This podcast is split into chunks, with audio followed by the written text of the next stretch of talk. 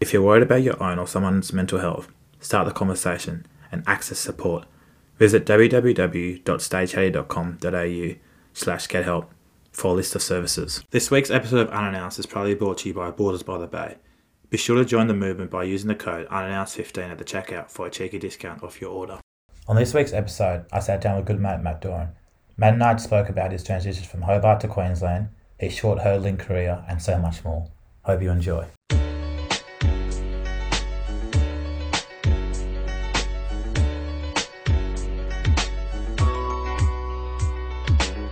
Well, uh, welcome to the podcast, Matt.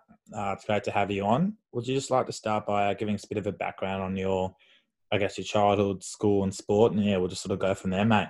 Yeah, no worries, mate. So, yeah, born in Tassie, uh, down in Hobart.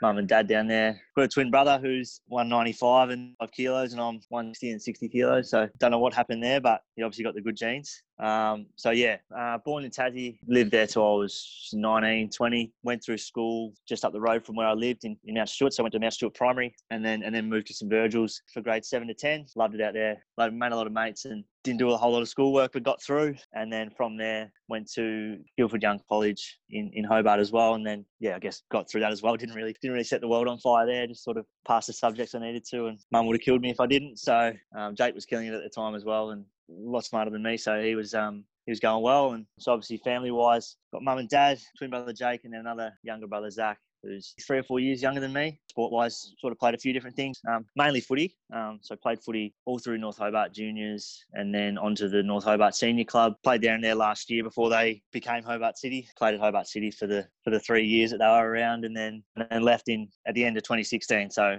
I think I missed their last year that they were around, and then decided to sort of move up here to further my footy. I'd spoken to Ryan Matthews a fair bit, um, sort of became close with him when he was at Hobart City, and we sort of talked a fair bit about, you know, sort of furthering my career and, and my footy and, and all that sort of thing, and told me that NEAFL would probably be a good fit for me. Went from there, got in contact with a few clubs. It was probably only really Aspley and Southport in the end, but Southport made way more sense than, than Aspley did because it wasn't a, an hour drive away or an hour and 10 drive away. So, yeah, got in contact with them and signed with them pretty quickly and, and made the move and decided to try uni while I was there as well. And did that and yeah, moved up with with Brooke. And yeah, mate, that's pretty much me at the moment. Um, just plugging away. Missed the Hobart City days of taking you to training and taking you home, giving you lifts everywhere for two dollars petrol money. we'll touch on that. We'll touch on that. That's good. That's good. Um, we'll go. We'll go back a little bit. Obviously, I know your parents are probably not the type of people to do this, but um, yeah, sure. Growing up with a twin brother, and obviously, you know, the whole conception of twins are just dressing the same and all that sort of stuff to make it easy and all that. Um, did you and did Dorks yeah. or Julie ever put um put you and Jack in the same kits? Um, yeah, it was pretty much the same kit, mate. It was we are both in stripes, obviously. That must have been the go back then. I'd be in blue stripes and he'd be in red stripes. So I don't know. I don't know why they decided to dress us the same. I've had the con- we've had the conversation with mum and makes all our, our baby photos a bit shit ass, but she tried. Yeah. But she just changed the colour a bit and then ended up blue being my favourite colour. Jake's was red. So it was a bit of a method to her madness a bit there, but I'm not sure dad was happy with it, but um, you would have hated that. yeah. But well, it wasn't too bad. It's pretty funny now, sort of going back and, and giving a bit of giving a bit of stick about it. But yeah, it's all in good fun, mate. Yeah, no, nah, that's good. That's good. Um, so you touched a little bit about football there. One thing I did notice when um I was playing football with you and Jack in North Hobart that um so you're obviously your your football number is obviously seven. Well, it was at North Hobart, and Jack's was eight. Was there what's what's the go there? What was the story behind that? I don't really know. Jake has always liked eight. Originally, I got given number 20 and wore that for a year, I think, or mm. a couple of years. Didn't mind it. And then decided that I wanted to be in the single digits. And I thought, well, if I'm going to go to the, the single digits, I've got to have, I've got to be higher or lower than Jake. So I thought I'll just take the next one, the next one below him, and, and took seven. And it's a good number, and I like it. So um, yeah, I don't know. It just it is a bit weird now I think about it. I didn't really think about it when I was there, to be honest. But he probably started it, so I just thought I had to one up him. Yeah, because that's exactly the same as um Tim and Tim and Jacko shares from Geelong. They both got seven and eight, so I just thought it was just this weird twin twin thing that's got that people have got going on. I think it must be competition, mate. Nah, it, is, so you, it is for us. Most things are. Yeah, so you're just going out and going, nah, stuff this. I'm going to go seven to prove that I'm the better player in the family. Absolutely, love it, love it. That's 100%. a huge, that's a huge power move, and I respect that. Unlucky Jack. It is. Um, um, You touched on school and how you sort of just went through the motions and just sort of scraped through, I guess. What what was school like, obviously, obviously for you? Because St Virgil's is a very very competitive school, and then obviously moving to yeah. Guildford after that. What was that sort of um? What was those few years at school for you? I probably went to school at St Virgil's with the full intention of you know going well and, and getting good grades and all that sort of thing. And you know, man, I like to muck around a little bit, and it sort of got me in a bit more trouble than I than I initially planned. But yeah, I think the, the mateship there and, the, the, sort of camaraderie, I guess, of, of going to St Virgil's and um, having that rivalry with sort of the other all boys schools in the in the sort of southern southern end of the state sort of made everyone a bit closer and yeah, you sort of bonded over the fact that yeah, not many people really liked like St Virgil's blokes. So to yeah, I guess that that bond and, and creating that mateship was was massive and um, I made a lifelong friends out of it and it was sort of yeah, those sort of three, four years was was unbelievable in, in terms of, of making friends and and um, sort of getting to do school on the side as well. But um, even though that probably should have been the main priority, but it's one of those things, and, and you probably experienced it as well at Newtown that um, you make friends there and, and you learn a lot about, I guess, loyalty and treating people with respect and all that sort of thing. And the way that St ran it and, and the things that they stood for really sort of resonated with me. And, and um, I, I'd like to think that I carried some of those values sort of into my life going forward. And then sort of going to Guildford co-ed school, so girls, girls and boys, and was a bit different, obviously, to, to the four years I spent at St Virgil's because not changed the way you act and everything, but um, just got to be more aware of, of, of, the people around you, I think, because um, as you would know, sort of all boys schools they can be a bit competitive, and there's a bit of um, sort of smack talk, I guess. Guildford was great to sort of further my education and all that. Sort of, if I had the choice, you know, probably would have, if St Virgil's had the the option of, of 11 and 12, probably would have just stayed there, but obviously they don't. So Guildford sort of the next the next option, and a lot of people in the sort of southern end of Tassie sort of gravitate towards Guildford anyway. So knew a lot of people there and, and had a lot of fun there as well. Um, most mostly it was St Virgil's guys that I was sort of close to ended up there, or or you know I played footy against on a weekend. So yeah, didn't really lose lose many mates sort of moving to, to Guildford anyway. So it was a bit of a bit of a no brainer to be to be honest, mate. A lot of people have actually said that that I've talked to that went to St Virgil's, saying that they would have probably stayed. Why, why is that, if you don't mind me asking? Probably the mateship was probably one of the, the big driving forces. And then just the sort of the culture of the school and the way, you know, you, you make relationships with, with the teachers as well and they really look after you and, and try and make you a better person as well as as well as trying to obviously educate you. So I think probably just the culture of the school and, and the mateship and, and everything that sort of came along with it made it made it pretty hard to leave. The two years at Guildford were, were fine. Like they were they were great as well. They have quite a quite a strong culture as well as, as you know, going there um, obviously to the Glenorchy camp as well as Hobart, but they're they're quite strong in, in what they go go for and and um, and all that sort of thing as well. And they've got quite a quite a good history. So yeah, I wouldn't go back and change it if I could. Um, but yeah, if obviously there was the option there, and I probably would have would have stayed. You touched on football being the main sport you played. When did that sort of start for you? Because I know over time your dad started yeah. getting, or your, your whole family really got involved with the whole North Hobart Football Club and the juniors, and then we'll touch on obviously when it split into Hobart City and then all that drama happened. But the good old days, what was that like for you playing footy with, I guess, your best mate Jack Jack McCulloch, and then having your dad there as well as your brother? What was, what was that like for you? Um, yeah, no, was awesome. Obviously, got into footy at a pretty young age, and I think that was just purely because footy was in the in the family, I guess. Um, so Pop was obviously um, quite an accomplished footy player, and um, dad dad had a really long career and really successful career with sort of you know Sandy Bay and and the Southern Cats when they were around and, and then Kingston and, and all that sort of thing and won a lot of won a lot of premierships and, and he learned a lot from footy and he obviously thought that if, if we were going to play footy then it was it was a good idea. And um, at the time we were sort of I guess living in Mount Stuart and we were close to North Hobart so it was sort of a more of a uh, not a convenience, but like a sort of the closest club that was there. So went there and um, obviously met met Jacko Jacko McCulloch, and who became sort of one of my probably my best mate growing up and, and still is to this day. So yeah, making the mates there that you that you go through with, and and then obviously mum and mum couldn't help herself and she just gets involved in whatever we're doing. So she ended up president of the junior club. So she was just running the show, mate. Um, and we just sort of fell in line for her. So, but yeah, she she loves it, and her and her and dad just just wanted to be involved. I think so. Yeah, it was it was awesome going through and having family there and and sort of being having them as role models as well. So mum obviously on the I wouldn't say the admin side, but yeah, president side, and then dad sort of helping out with with everything footy. So um, and then you've obviously got you know guys like like Jacko who and his his mate his mate his dad Ricky. Um, they ended up coaching with dad, so um, both huge role models and, and sort of shaped the way that, that we all played footy. Uh, I think dad took over as coach in under 14s or 15s, I think, maybe 15s, with Ricky as a um, an assistant and, and Darren Mathewson, Isaac's old man as well. And that's when we sort of took off as a as a junior club, I think, in in my sort of era and won a couple of flags in a row and really sort of cemented ourselves as, as a big junior club and, and I think they still are to this day. So mum still sort of gets involved here and there and even though she's not president anymore because she, she was sort of president for another like a few years when she didn't even have a kid there. So that's how much she loved it and, and how much she wanted to be involved and, and help out the junior club. So dad, there's not many words you can say that, that show how how big of influence they had on on our footy and, and our life at that time. Like it was just yeah, it was incredible having them around and, and making friends along the way as well, like yourself, mate. So yeah, it's it's pretty hard to put into words to be honest. Yeah, nah, your parents were are well, are wonderful people, and they not only had a big influence on your life, but also on my life. And obviously, a lot of the kids that went through that North Hobart junior stage, and even the senior boys, I know a lot of them, a lot of the boys loved um, your parents. And obviously, when all that shit happened with leading to um, Hobart City, there was a lot of um, I guess controversy and all that sort of crap.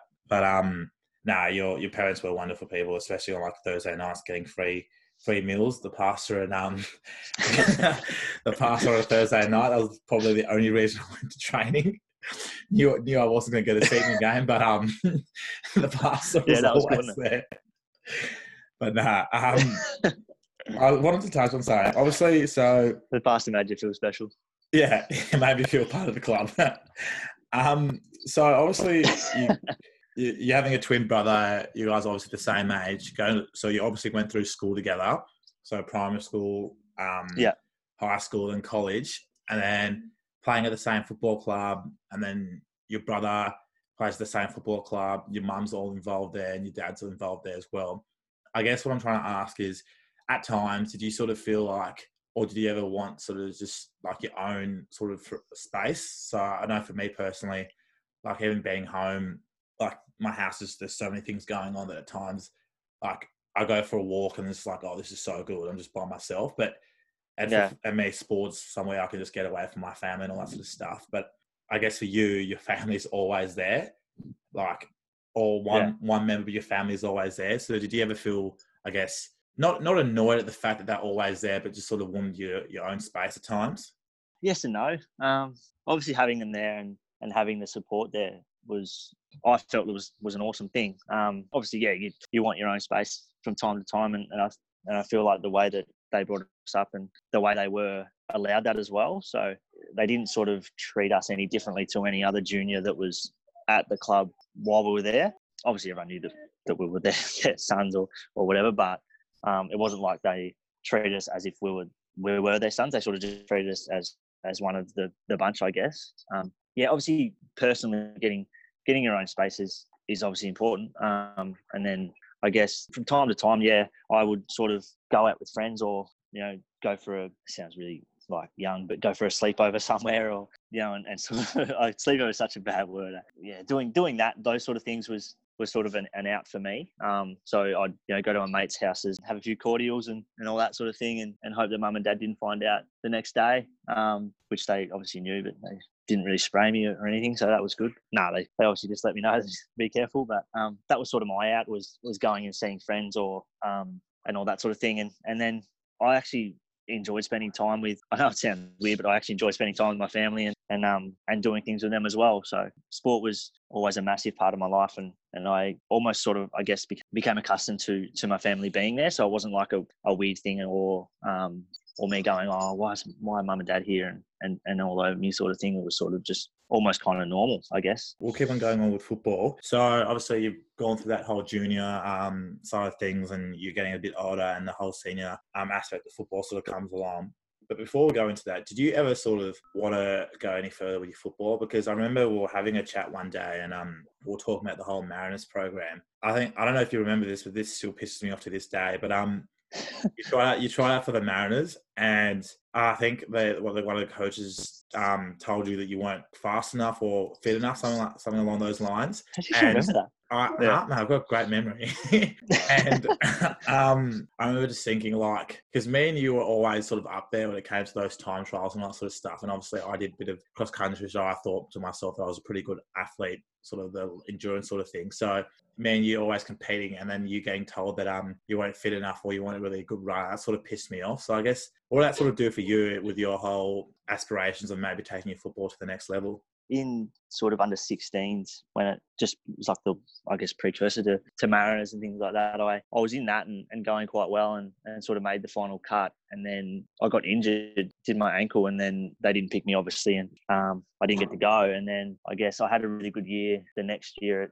think it was yeah Hobart City and and then yeah tried out for the Mariners again and, and thought you know I missed my 16 years. I'm I'm pretty keen to to try and get a gig and wear the map sort of thing and um, went through it all and, and yeah told the reason was sort of too slow and my running wasn't as, as good as it was even though I'd run a nearly a 15 in the beat but um, it sort of it, it rattles you a bit but I guess having having guys like yourself and, and people to, to sort of bounce off and, and family and all that sort of thing made it a bit easier to to sort of recover from it I guess not recover I don't know if that's the right word but to be able to yeah bounce back and, and then and then sort of just jump back into footy and at the time Hobart City was quite young and I was getting a lot of games there and, getting a lot of time in, in playing there. And um, Jock was the coach at the time. He was really helpful and was awesome for me and, and gave me a lot of confidence to just sort of play my own game and, and play the way that I could play and, and that he he saw me playing. So yeah, running around in the in Hobart City and, and sort of playing against senior bodies and, and that sort of thing, I guess gave me a bit of a bit of a spark and a bit of a um, confidence that I could do it. And then from there, I always sort of I didn't really ever sort of just imagine playing, you know, playing at Hobart City and playing or playing North Hobart or whatever it was, um, 200 games and being a cup legend and all that sort of thing. And that was sort of the the driving force. But then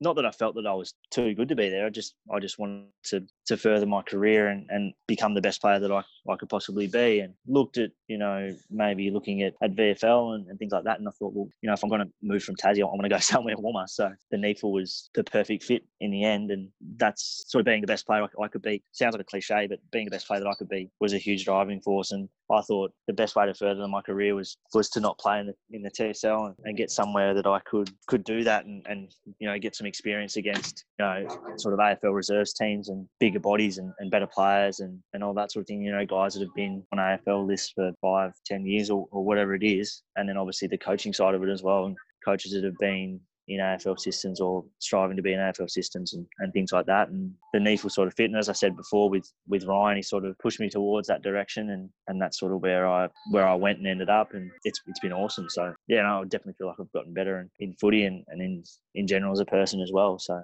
um, it was a pretty good decision in the end.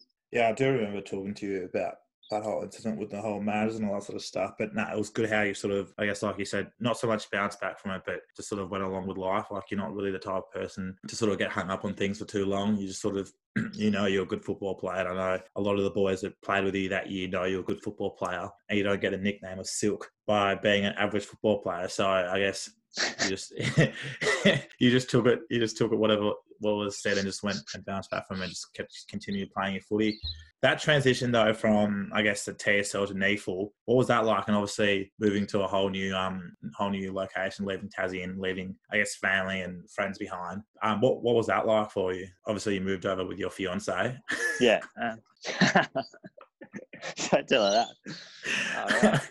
Full of questions, mate. Shaky knee. Yeah, no, it was obviously tough. Initially, when I sort of was making the move, I was like, oh, I'm- you know, I'm just going to roll over to, to the and, and dominate and get drafted and, and all that sort of thing. And and I I don't think I, not that I didn't take it seriously, it was just sort of a, a little bit of a wake up call of, you know, the quality of, of footy that's that's in the in the country. And yeah, going to the NEAFL and, and playing there. And I, my sort of first year, I was a little bit inconsistent and, and um, sort of caught up with me a bit. And I sort of the first year I played sort of nine to ten of the first games, and then and then sort of was in and out of the side, or mainly out of the side to be honest. But just struggling with the I guess the standard of, of footy. It was quite a big jump in the end, and I think I just sort of thought I was just going to roll in because I was I was playing well in the TSL and I was feeling good. And then going to a new club and, and trying to fit in and, and see where I where my role could be, sort of thing as well, was quite tough. And and obviously moving away from home and, and that, that support network that I was talking about before, you know, sort of family and, and all all my great mates that, that are in Tassie. Wasn't easy as well because the sort of not that not that Brooke's not a supportive person, but she was the only one, and, and sometimes she just got sick of me talking about footy. So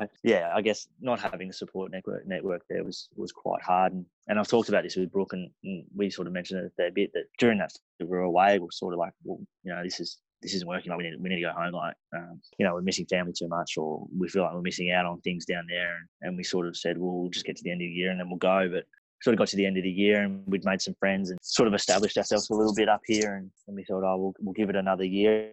And then, um, you know, sort of took off from there and footy was starting to become really good. And I got a bit more consistent and started to play some really good footy. And Brooke was settled here. She had she has plenty of friends up here and she's always doing stuff with them. And we all sort of kind of settled into life, I guess, after the first year and made it a lot easier. And obviously, family were up, were up a fair bit. And, you know, mum and dad flew up as much as they could and, and spent some time with us and, and did all that sort of thing. And I guess we sort of, that second year really sort of settled us. And then um, I guess you could say the rest is history, mate. Um, they won a flag that year and, and footy was coming, becoming really good. So it just took a little bit of time to get used to it. Yeah, that's very true. Um, obviously, so your first year, as you mentioned, you were a bit um unsure if you wanted to stay or not. And then the second year, things got a little bit better. And recently, a few Tasmanians are starting to take over Queensland and that South Southport club with like obviously old mate Cramps, um, Cramps Grant, Blake, Blake, Blake Grant coming along. Um, and obviously Mackenzie Willis played there for a bit, didn't he? Yeah, he played there. Yeah, he was there last year. Yeah, and and obviously this year as well. He was yeah, rolling over, then, but yeah. And then you got Zach who moved. Your brother Zach who moved over, and then Maple moved yeah, over Zach as well. Up obviously yeah, having Brooke there as well at the start. But um, what's that sort of? I guess the influx of Tasmanians coming into that whole Queensland sort of um, aspect of things. What did that sort of do for you and Brooke? Obviously, knowing that you've made friends as well, but you've also got that link back home to Tassie yeah. with like Blake and Zach, and obviously um, a few of the other guys that came up. Yeah, there's actually a few of us. It was like last year there was like five or six of us, so or something like that. But yeah, it's pretty. It didn't really affect us too much. Like because obviously we knew a lot of the guys like Jesse and Jesse Maple had been around in Tassie a lot and at the same club and everything like that. And and um and then obviously you know guys like Macca um, sort of played against him a few times down in Tassie and knew him a little bit before he came to the club, but didn't know him too well. And then uh, Dylan Fife's up here as well. We played for Lauderdale and we were the same age, so we went through sort of Mariners and, and stuff, not Mariners and stuff together, but we tried out for Mariners and stuff together. But um, both didn't get in, I don't think, unless he might, he might have played. I'm not quite sure, but so I kind of knew him as well, and I guess integrating them into into love up here wasn't wasn't too hard because they were sort of coming to the footy club and they were getting to know the mates that I've sort of made as so it all it sort of just became rather than sort of you know my Tassie mates are here and my Queensland mates are over there. It sort of just became a, a big group of mates sort of thing in the end. Um, you touched on there a little bit before about your um winning uh, winning a flag. I was listening to uh, Zach's podcast the other day. I'll give a bit of a plug here. Uh, Zork Talk, go check it out. It's a really, hey. really good podcast. Um, so you won the flag in 2018? Yeah. 19. Not 18 or 19. No, 18. 18. Yeah, because yeah, you got pumped. You got pumped last year. But we won't talk about that though. Thanks. Bloody old, mate, bloody yeah. old Brisbane. Yeah, that was the weirdest grand final. Can you sort of um, explain sort of what the goal yeah, was? Bit strange. And rumor rumor has it that you were actually the 19th man that was on the field. No, I wasn't. No, it was weird. It was um, it was super strange. We obviously great day. We were playing really well, and I think we were up by sort of ten goals at three quarter time, and you know the coach sort of revved us up a bit and said enjoy the last quarter because you know, it's going to take a, a, big effort from Sydney to sort of kick ten goals and, and win the game. So all we had to do was beat him in that quarter, and we were, we were premiers, and um, we sort of all rapping about and smiling and, and loving life. And then um, we sort of got to our positions, and I think about a minute in, or the umpire was like, called a head, head, head count and we were like, oh, what's going on here? Um, sort of looked around and it's quite quite clear that we had an extra extra player on the ground. So they did the head count and confirmed that we had 19. We sort of didn't know what was going on. We were all like, oh, from what I understood and what most people understood was if you had an extra player, your score was wiped. So they Sydney got a lift and and they were playing really well and we just couldn't get near it because we were just just rattled at the fact that we just let a grand final kind of slip out of our hands from what we what we thought was going to happen and then the runner comes out with maybe five, ten minutes left, um, and he's like, "No, nah, we're all good. We're all good. No, don't stress. We're all sweet, sort of thing." And we're like, "Oh, yes," but, but then we kind of didn't really leave him, but like we're like, "Oh, right." And then siren goes. A bit weird because half the team was like celebrating, and then half the team was like, "Oh, I'll be sure we've won," sort of thing. So, and then the GM of, of footy came out and he was like, yeah, no, we're all good. I've talked to the NEAFL, we're sweet. And we're like, oh, yes, so we can finally celebrate but yeah, it was the most stressful quarter of footy I've ever played. Like we were just like, we can't have just lost this because of that.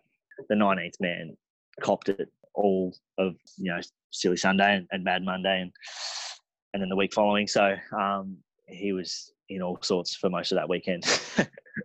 um, but yeah, it was it was crazy. It was crazy. But then obviously still got the medal, so we'll still count it.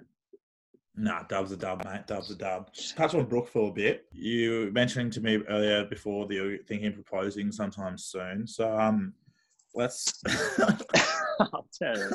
when you were Brooke, mate, because I've seen some, I've seen some um, sus photos of you two when you were younger. Yeah, was, we're a sus couple, mate. We're real sus.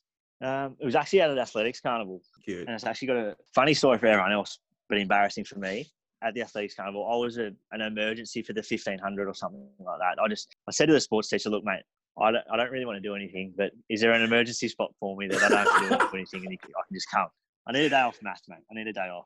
He was like, yeah, no worries, come along. And I was like, oh, sweet. So I was there. I'd been talking to Brooke, you know, sliding the DMs and putting my best work in before that and all that sort of thing. And she was obsessed with me, so it was a no brainer, mate.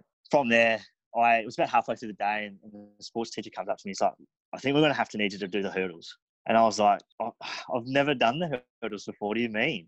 And um, he was like, yeah, you have to do the hurdles. Like, you just you just run and jump over them. It's not that hard. And I was like, oh, righto, no worries. I'll um I'll give them a go, mate. And um, so I went over to like the the practice area, or whatever, and there was a few hurdles set up, and I was like, I'll just run and jump over these, see how I go, sort of thing. Got over fine, um, and then got to the to the race time, and I was like, I'm on here. I'm gonna I'm gonna win in front of the girl I'm talking to, and she's gonna be like, oh, he's hot and he can run and does hurdles well, and all that sort of thing. And, and, um, and I was like, sweet, this is gonna be awesome. Got to the starting line, mate. I was I was in perfect nick. I was feeling good. Gun goes off, shot out of the blocks, first out of the blocks, I was flying, jumped over the first hurdle, my first leg got over, and then I heard this dunk, and my back leg had hit the hurdle. I've fallen over, and everyone's gone past me, and then I've I've gone, oh, I don't want to really finish the race here because I've just just embarrassed myself. Mum and dad were filming it and they were laughing, so that was good. So I finished the race, and everyone, you know, when like someone's coming last by a long way, and everyone starts to clap and makes you feel worse. And I was like, oh, don't clap for me, like just give me a spell. And so I finished the race and, and then, yeah, sort of went over to Brooke. I was like, yeah, sweet. This is, this is going to go well. She's going to be like, nah. And then, yeah, we ended up going out from there. It was actually a good story. So um, yeah. I guess my charm and my personality, mate, just got through to us. So ah, uh, yeah, your athletic ability just couldn't couldn't nick it. Yeah, definitely wasn't my athletic ability, mate. Yeah, yeah, for sure. Nah. no, I love that. So obviously, yeah, obviously you and Brooke have been together for a long time now. Um, what sort of impact has she had, obviously, with your football career, allowing you to sort of just chase your dreams, um, and sort of just do whatever you want, really? Yeah, oh, massive, mate. Um, you know, she's always there to bounce off, and you know, you have a bad game, you come home, and sort of like you, you kind of want to dwell and and sit there and because you've lost or whatever it is, but you sort of come home and she sort of snaps you out of it pretty quick and, and gets you going, and you know, you can have a laugh and and all that sort of thing, and and forget about footy.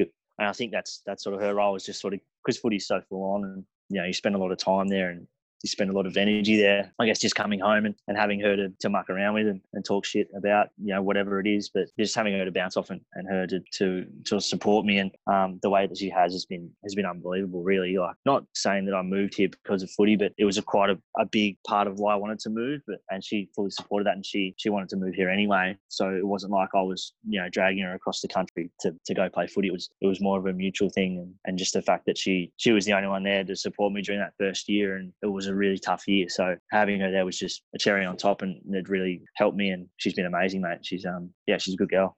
Throughout this next section of the podcast, Matt and I will be talking about a time he faced a challenge, setback, or failure, how it affected him, what he learned from it, and any advice we're willing to offer. So it wasn't sort of a um, one particular challenge, probably more of a, you know, three or four different challenges is a way to put them over a sort of a four year stretch, four or five year stretch. Sort of lost um, three or four people that were really close to me and, and my family over that stretch. First one was mum's pop. So he owned a shack down in Primrose that we would go to during the summer all the time, and we were really close to him. And he, we sort of, we sort of lost him at, a, I think it might have been the start of 2013 or the end of one of the, one of the two. So that was the first sort of uh, family member that I've lost, and um, I didn't sort of really know how to deal with it at that point, and I was quite young. Like I was only, I think I was only 15 or 16 at the time, and I didn't really know how to how to deal with it and how to how to grieve properly. And then from there, mum's mum and dad's mum were both crook with cancer over a long a long period as well. Um, and we lost dad's mum in I think it was 2016. We lost her. That was different. First family member we lost because it was sort of like someone that I'd seen. I'd see you know every one two days or she was she was a massive influence and the way that she sort of battled through cancer and, and all that thing was was quite incredible. Like she had stomach cancer when she was younger and had half her stomach cut out and then she got stomach cancer again, which is like I don't know what the statistics are, but it's like incredibly like rare. The way she battled through that and the way she handled herself and the way she loved us and, and all that sort of thing was like was something that was just out of this world. And I sort of not bottled everything up. Losing two was something I'd never even dealt with. Like I haven't haven't really dealt with a, a loss before. Like I haven't had anyone sort of die in my family before. So losing two in a short space was was quite tough. And then mum's mum was also battling cancer as well, and she was she was different in a way that she was she's been in a wheelchair her whole life too. Life sort of dealt her a really rough hand, and Nanny Morza is I call her. She's she was the one in the wheelchair, and then Nanny Isa was the other one. And the way they battled through, you know, a shit hand really. Cancer's not a very nice disease, obviously. So the way they battled through and the things they taught me of, of how to fight and how to stay positive through bad situations, and was something I really took away from those two in particular.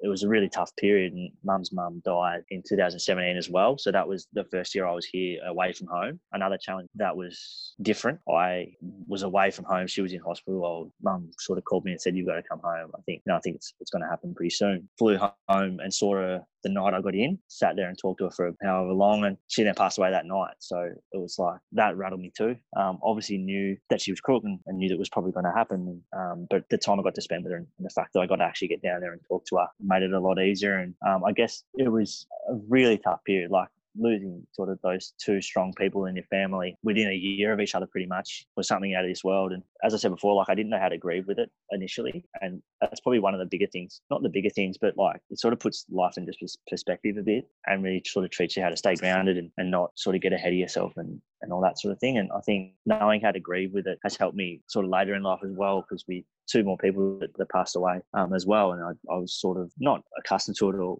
um, I knew how to best deal with it myself um, and what I needed to do to to grieve. So it was a big learning curve. Like those sort of, I guess, four years was was tough as and like never an easy thing. And, and I'm sure a lot of people, you know, losing someone. It was just it was just it sort of taught me a lot about you know life's just precious and the things I learned from those people um, and those individuals in particular sort of almost shaped me as a person as well. Showed me that nothing's ever hard to talk about or um, or you shouldn't sort of bottle things up and, and let things get to a point where you can't talk to someone. And that's something that you're doing with this podcast, mate. That's that's unbelievable. Is is getting people to talk and sort of getting people to express themselves and express challenges that they've faced. And it's um honestly the best way to, to sort of deal with things is to just talk about it. it doesn't need to be an in-depth emotional conversation it can be telling stories about that person or telling stories about what you're going through or um, or what it is. So um, I guess the main thing is is the talking part of it, talking to people. To so being able to talk to Brooke, being able to talk to mum and dad, being able to talk to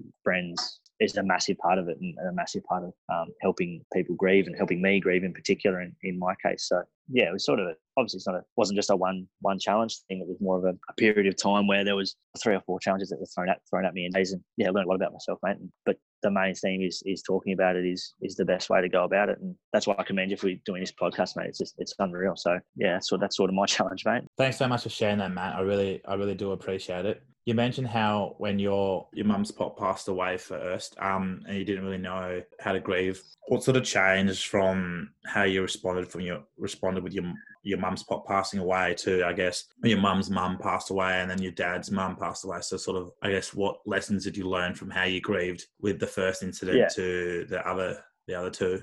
Yeah, the first one was probably one of those ones where um, the stigma around men at the at the moment and all that sort of thing is you just sort of shut off and you don't sort of speak up and, and talk to people about how you're feeling at that particular time. Like I feel like, you know, we had the like the death, the first death happened and then um, had the funeral and I thought, okay, I've got through that. That's it. That's the end of it, sort of thing. But then, you know, you don't really think about, you know, a week or two weeks time when you want to go talk to that person or you want to see that person or something. And then that's when it sort of catches up to you, I guess. So sort of being more open to, to having conversations sort of later on and after you've sort of initially had, I don't know, like a funeral or something like that. Um, it's probably the, the big thing is just is you're never not going to forget about that person or, or miss that person. So talking about it a week after or three months after or two years after is just as important as, as talking about it at, at the time. So um, I think that's a big thing is just getting through that first period of sadness and, and all that sort of thing and then thinking that you're all good and, and you don't have to worry about it anymore and